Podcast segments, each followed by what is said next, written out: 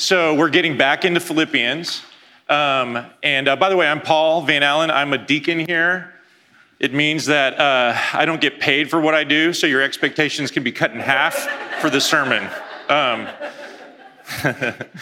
um, we're getting back into Philippians after two weeks off.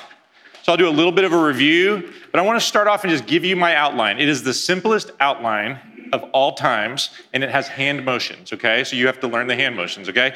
This is the whole outline. Ready? Hold your hand out. Down, out, in. Okay, you got it? Down, out, in. Do you have it? Okay, then let's just close in prayer. now let's open in prayer. God, thank you for your cross that Jesus, you, you picked up and carried. Um, thank you for coming down from heaven and taking on flesh that you can identify with us. And uh, thank you for pushing us out um, into obedience. And I uh, would just pray, Lord, that you would give us enough, just a drop of grace to have our eyes open to your word today and ears open to your spirit, hearts that are soft and maybe we step out of the room just a smidge different in our walks with you. We pray in Christ's name. Amen. So what's the what's the outline? Down, out, and in. Down, out, and in. So um, the first point really goes back to three weeks ago when Jonathan preached that first section of Philippians chapter 2. And so we'll just do a little bit of review. I won't spend a lot of time on this because this was his sermon, not mine. But this was the down. If we, I think we have a slide for that passage. Um, in verse 6, it says that of Christ Jesus, he was in the very nature of God. He had equality with God wrapped up, locked in. He had everything. But he didn't grasp onto that. He made himself nothing. In the Greek, he emptied himself out. The kineo, he emptied himself out. And he took on the nature of a servant of a human being and a servant in human likeness. And then, as he was found to be a man, he humbled himself from there, from total emptiness. He humbled himself further down, all the way, obedient to God, taking up a cross and dying on that cross. That's down. And if we look at the further part of the passage, this is not for, for, for the Apostle Paul and for Jesus. If you look at our, at our gospel reading that I just read, it's not what I thought the gospel was when I first heard it. When I first heard it as a kid, and I don't remember if it was how it was presented to me or if I just put it together this way, I took the gospel was basically a get out of cross free card. And if you ask Jesus in your heart or something like that, you got to get out of cross free card, and that's a good thing because crosses are bad, you know. And and then as you grow, in, as I grew in my faith, and I actually began to read the Gospels and read what Jesus said, it's like, no, you need your cross. You need to actually have a cross to follow me. That's this down that Jesus says. In the verses three through five, you see that this like downward thing is all these implications for us, for our life. That's why Paul's bringing it up. He's not just trying to do some high Christology. He's trying to entangle us in this like downward journey of Jesus. He says, do nothing, verse 3, do nothing out of selfish ambition or vain conceit, but in humility consider others better than you. Each of you should look not only to your own interests, but to the interests of others. And then that leads in. He goes, Your attitude should be the same as Christ Jesus. That downward life, that downward trajectory is the life he has called us to as Christians. So, you know, I think probably the first time it kind of got my attention that maybe this isn't a get out of cross free thing is when I heard that Peter is known to have died on a cross. The very first guy to follow Jesus didn't get out of a cross. He died on a cross, literally died on a cross. That uh, should have like kind of eliminated that potential uh, meaning of the cross for us. Jesus said, Take your cross and follow me. So, there's this down. Down has just a little bit of complexity to it because it's almost like a downward entanglement, downwardly entangled in Jesus' own story. That that downward, that cross shaped, that emptying is something that has implication for us. In Philippians, Sarah mentioned that you could call it the you Bible or the y'all Bible or whatever, that it's like a communal thing, that there's this entanglement right there that you can't get out of not saying go empty yourself alone, empty yourself in community with each other. how you look at each other, how you treat others, there is a downward entanglement that he has called us to. And before we get to the next step, so I said the first one's gonna be short, down, just laying it out there. As we go to out, we have to look at these last verses, 9 through 11, because Jesus' downward journey was really like what, uh, what author Paul Miller calls the J curve. He went down to go up. God sent him down to resurrect him. He sent him down to put him on a throne. And in those verses 9 through 11, again, this was, this was uh, still in Jonathan's uh, sermon. Therefore, God exalted him to the highest place and gave him the name that is above every name, that at the name of Jesus, every knee will bow in heaven and earth and under the earth, and every tongue will confess that Jesus Christ is Lord to the glory of God the Father. So that down, I'm adding a little complexity, it's a downward entanglement. And for Jesus, it had this high J curve swing up where he is Lord. And then from that perspective, we go to step two, which is out. The Apostle Paul is in prison, but in, his, in, in verse, uh, our first verse, chapter 12, he says, Not just as you've obeyed me in person, but as I've been in prison and far away, you have continued to take this gospel thing out further. You have obeyed more while I've been far away. And then here's the verse. This verse, this verse, continue to work out your salvation with fear and trembling. Okay, apparently this is in like all of the hardest verses of the Bible books that you can buy, you know? Like top 100 difficult teachings or whatever, you know? And it's a real tripping hazard for us Protestant believers in salvation by grace because it's like what does this work this what does this go and work and make it happen? And then fear and trembling that's not supposed to be wrapped up in this right? And so you know that i honestly i didn't read any of the hardest passages books because it's just not what this means. Jesus is saying take out the salvation that i have worked for you and take it out for a ride let it come out into reality today is juneteenth Juneteenth is such a bittersweet day. It's the day, uh, so I was born 47 years ago, and 110 years before that, a boat hit the shores of Galveston with men from the Union two months after the Civil War had come to an end.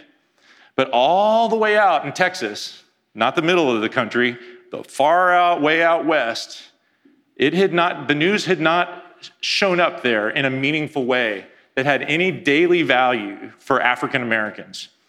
But on, on Juneteenth, that boat showed up, and there was a mandate that what had been won needed to be worked out immediately in the state of Texas. So that, like, we live in Pflugerville, Texas, and there was a Instagram or whatever, I'm not in there, Lisa saw it, that, like, hey, today we recognize and celebrate that on, on Juneteenth, 1865, the Pfluger family released their two slaves into a real freedom. And I think there's some of this going on here that Paul sees all these areas in our life where like salvation has been won, but it hasn't been worked out. There's area in our, areas in our lives that are kind of like the Texas of 1865, you know, the spring of 1865, where it's like we know the gospel, we know the salvation, but it hasn't actually played out here. So, you know, going through any history of Juneteenth, it's kind of like this I want to cheer and yet my blood boils at the same time. And, um, and that's maybe same sort of like thing is, is playing out here. The thing that really made my blood boil is that after Juneteenth, a lot of ranchers held the news back until they could get one more crop, one more crop out of the slaves. And that, that, that makes, until about December is when some of the ranches, it finally, finally hit home. And that's what I thought to myself as I hit this passage was, man, God, where am I trying to get one more crop of sin and unrighteousness in certain areas of my life? Liberate me, God. God says, uh, God says through the Apostle Paul here, work this salvation out. Like I said, the first thing that came to my mind was take it out for a ride. So today is my birthday. Next week is Ava's birthday. She just came back from camp. And Ava's turning 15, which means that she could, in theory, be behind the wheel of a car. And so, this fear and trembling part of this, like, totally, I mean, I literally have fear and trembling. I'm sure you're gonna do great. Ava, but we uh, the the driving school that I went to when I was 15 is literally walking distance from our house, and it's still there. And uh, we drove by it the other day, and I was like, maybe we'll just let them teach. And then I changed my mind. This is just like a no point story, okay? But like like I changed my mind when we drove by it the other day, and uh, the guy was out showing the kids around the car, and he was smoking around these teenagers, and I was like, what decade are we in, man? So that had no point other than fear and trembling. Okay. Another illustration of taking it out, because this is this is how I feel. I find that like I try to take my salvation out into that place, that like dark part of my, you know, character, my lives, my habits, um, places that just aren't really full of the gospel. And failure is often what I experience there. Um, that's maybe a bit of the fear and trembling thing here. So I have another illustration also involving Ava, also involving a vessel and I have a picture here. Ava does cardboard boat regattas at her school at the end of the year as a celebration. So all these kids build their cardboard boats, and then they go out in twos, sometimes threes, with their paddles. And all they had was cardboard and duct tape and something, polyurethane or something. And so out they go. And so, you know, there's Ava. You can see her in the middle there, boat in the back there, moving forward. She actually wins this race, by the way. Um, and, uh, you know, that's how it feels for me, taking out my salvation for work sometimes, that it's, it, there's limit to, there's failure is experienced, it seems like as much as success. Um, I really appreciate that her school gives out not just a winner's prize for each category, but a Titanic award for the most glorious sinking, um, which some of the kids have tried to only just go straight for the Titanic award. There was literally a boat with huge holes in it, and like that was the boat, you know. So I'm not not advocating we go out and intentionally try to sink, but that whole working out, that J curve worked out into our actual real life. That we go back to verses 9 through 11. Jesus is Lord. Every knee will bow. Where are knees still not bowing? Where is my knee still not bowing? Where will, where will I be able to play that out in actual obedience to the Lord? Will my knee bow in that space today?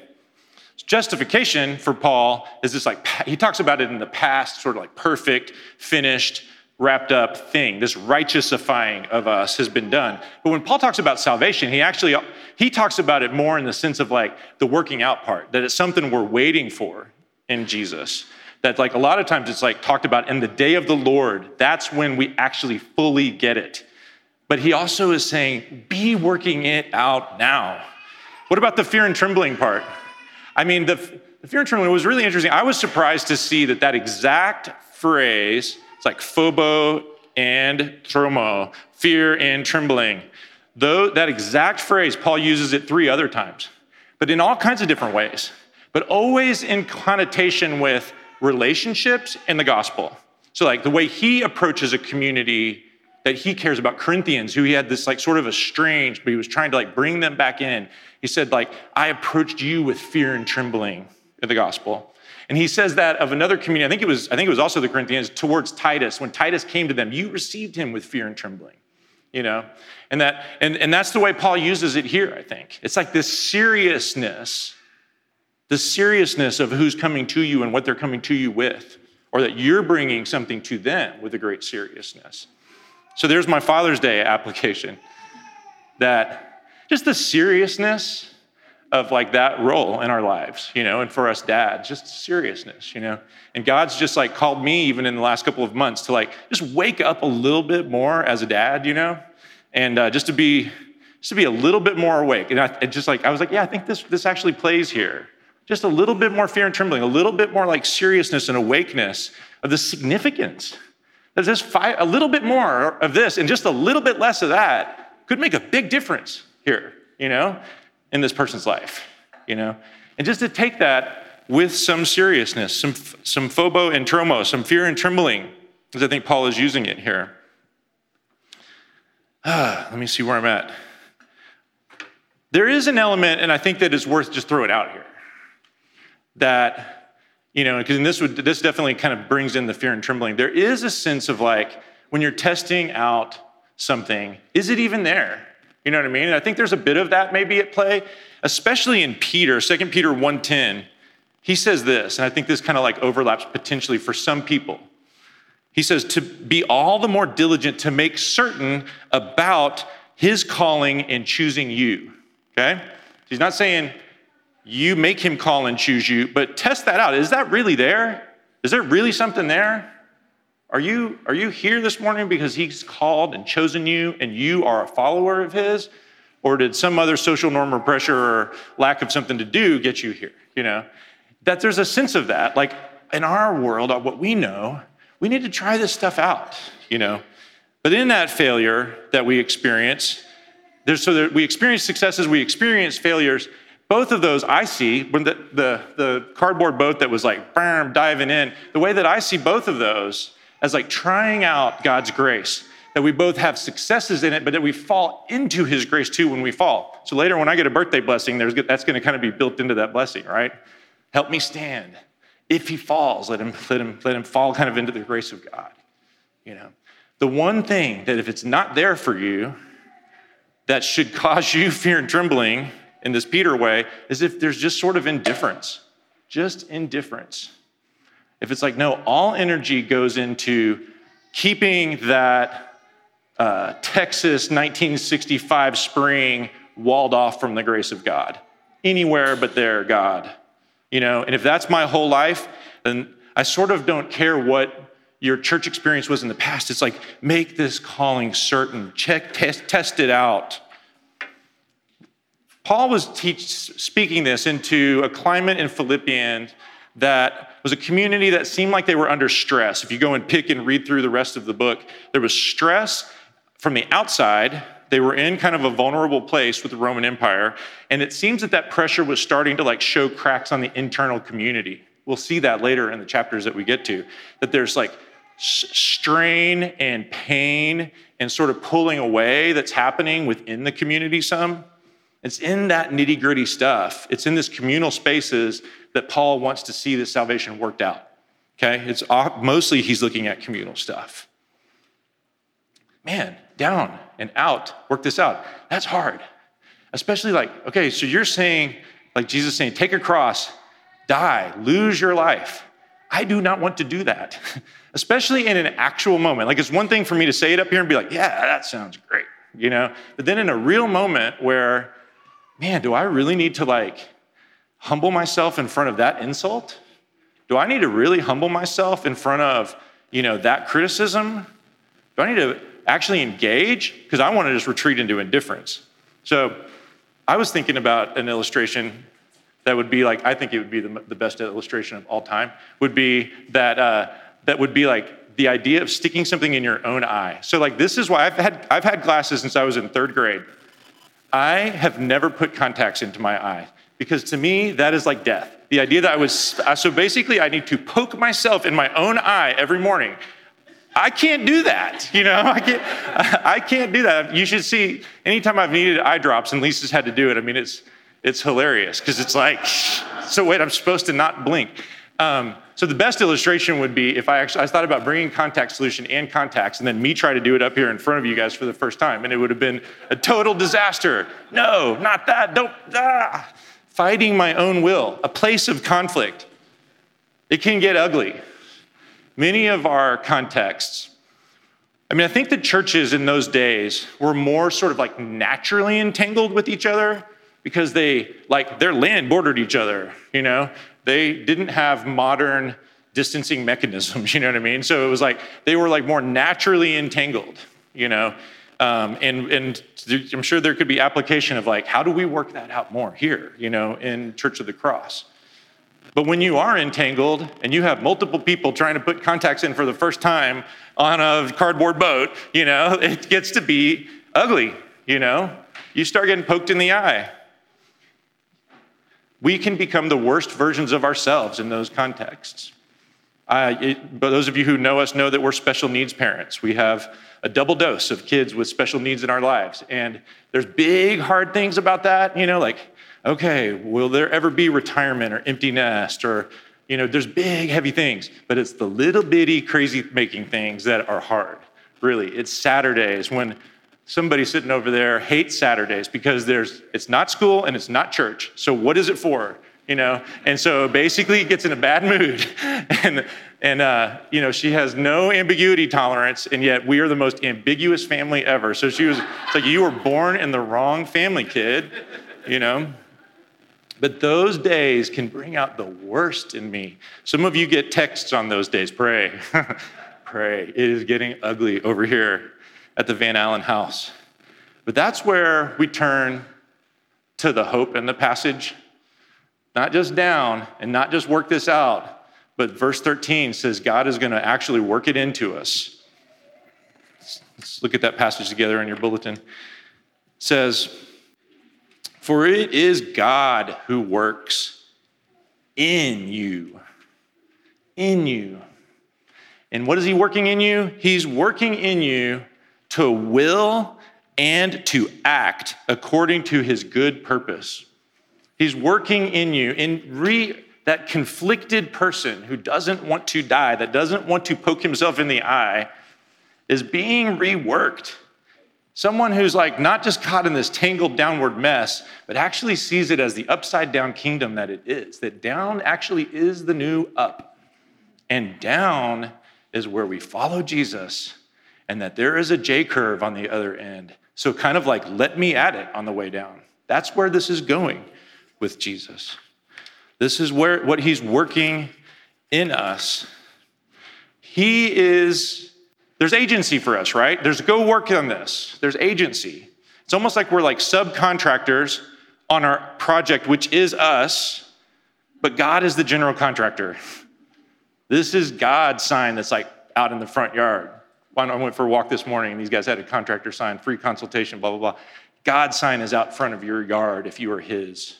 He is working on you, He is working in you, changing the way that we will, changing the way that we want, changing the way that we think, changing the way that we interact, the way that we act. That is good news. That is good news you know, the, like authors like Dallas Willard, I always appreciate them because they take a stab at kind of like, can we change? How do we change? I'm like, how can we write so many Christian books and so few about like that question, you know? That's the one thing I wanted answered when I studied theology. was like, can I change or not? You know, why is it taking so much money to try to get an answer for that? You know?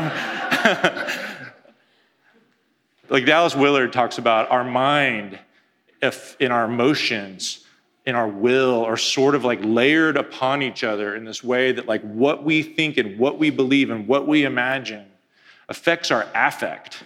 What do we want? What do we like? What smells good to us and smells bad to us? All of that is being renewed so that you, when God says, taste and see that the Lord is good, there's this sense of like full experience that I know this goodness. I don't just kind of know it's good. I should take this like I have to take my vitamins or something. Like, yes, that's what I'm reaching for. This reorientation of our inner person. This is the project that God has for us. I have no idea where I'm at on time. Okay, all right. So I've got just a few practical thoughts on that. Because basically, I could say a ton of things about how God is working in us, right? And so don't see this as any kind of like exhaustive attempt. It's the things that came to my mind. God, the way that I put it in my notes here is God knows judo. Judo is the martial arts. Apparently, all martial arts use the enemy's moves as power against them, reverses that. But judo is the one that mostly does it. I thought maybe it was Taekwondo because I know a guy that knows Taekwondo, and I tried to wrestle him once, on the streets down on 6th Street. It was a friend of mine, and I went down hard and fast. And he was like half my weight. And I was like, surely it's Taekwondo that's the most. And it was like, no, it's Judo. Okay. But God knows how to use broken things. He even knows how to like use all the gunk and the sin and the trash and the things from your past and your present for working out righteousness, for working inside of us. He kind of another point in here that's associated with that. He has this uh, graceful way of making our sin stink and really just be awful to us at some point. Sometimes immediately, sometimes kind of like a later crop that grows that we're like, man, I don't want to go and do that again. He makes sin stink. but he also makes the gospel smell good. Uh, that earlier passage from two, three weeks ago, that picture of Jesus, so beautiful in English that like most commentators are like, this is clearly a hymn that was must have been like really used a lot and you know of course they can't find it anywhere so scholars just start writing papers as fast as they can because that's what they do.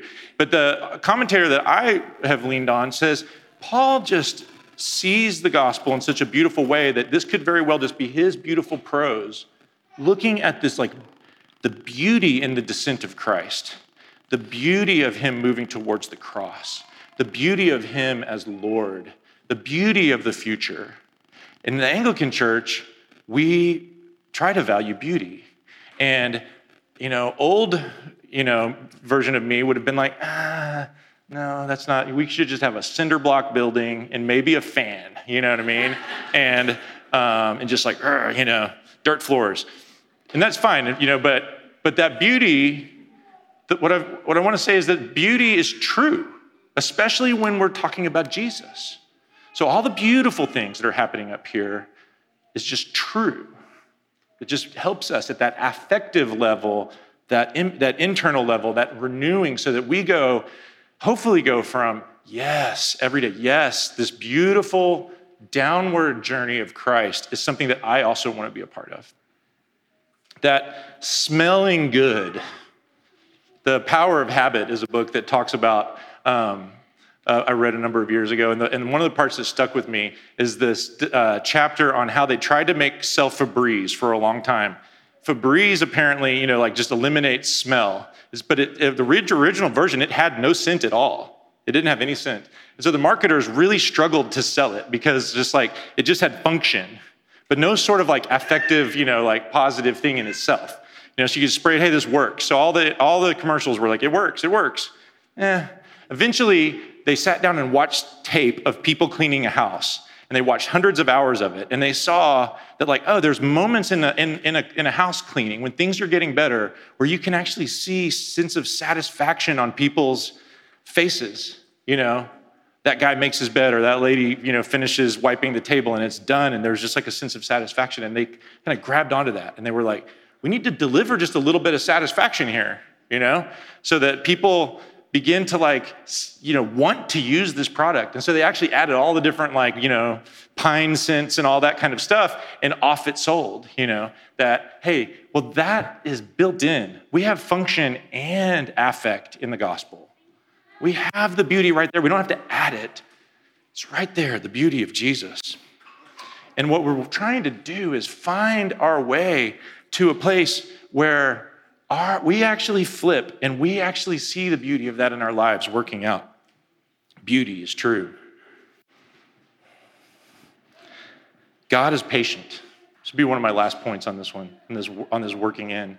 It's the chronic, hard things, the character level things, the addictions, uh, the broken relationships that go deep, deep, that are hard to untangle, that don't just go away with quick victories. We find our like cardboard boat sort of like giving way, you know, as we try to like navigate that. Trying to get past an obsessive thought, a wound that I just can't move past, that I wake up to maybe in the middle of the night. God, how can you help me through these obsessions?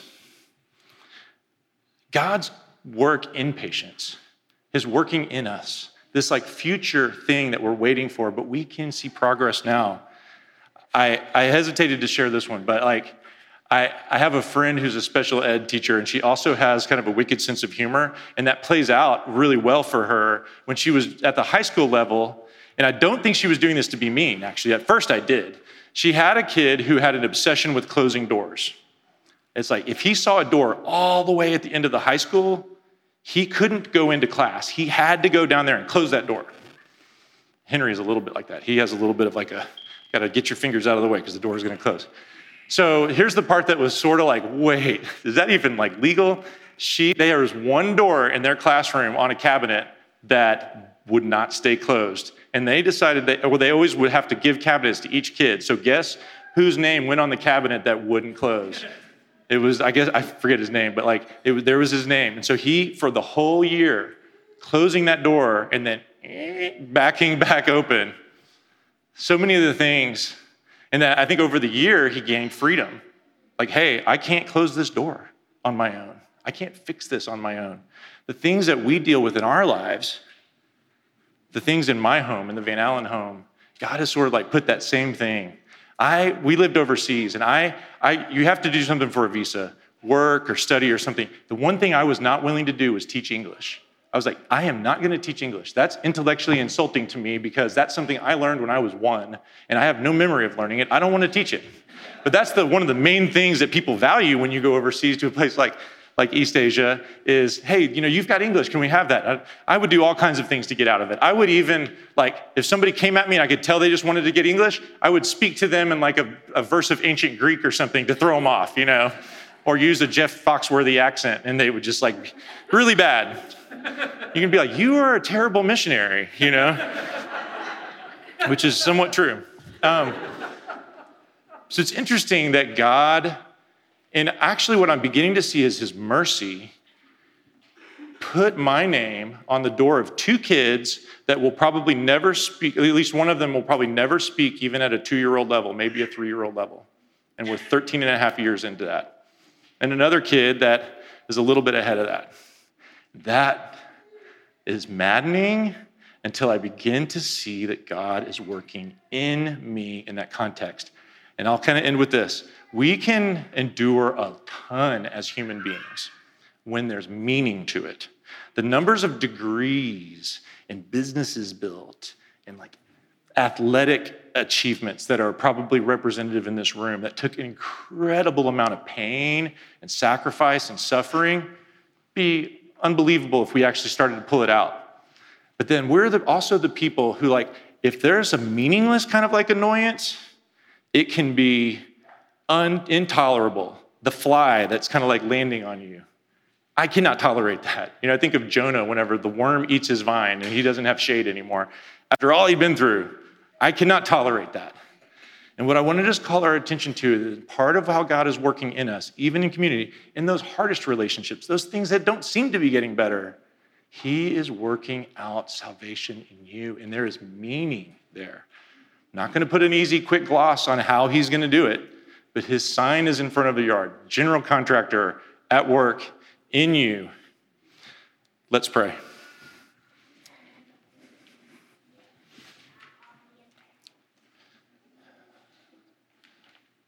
Lord, we come first just in awe of you.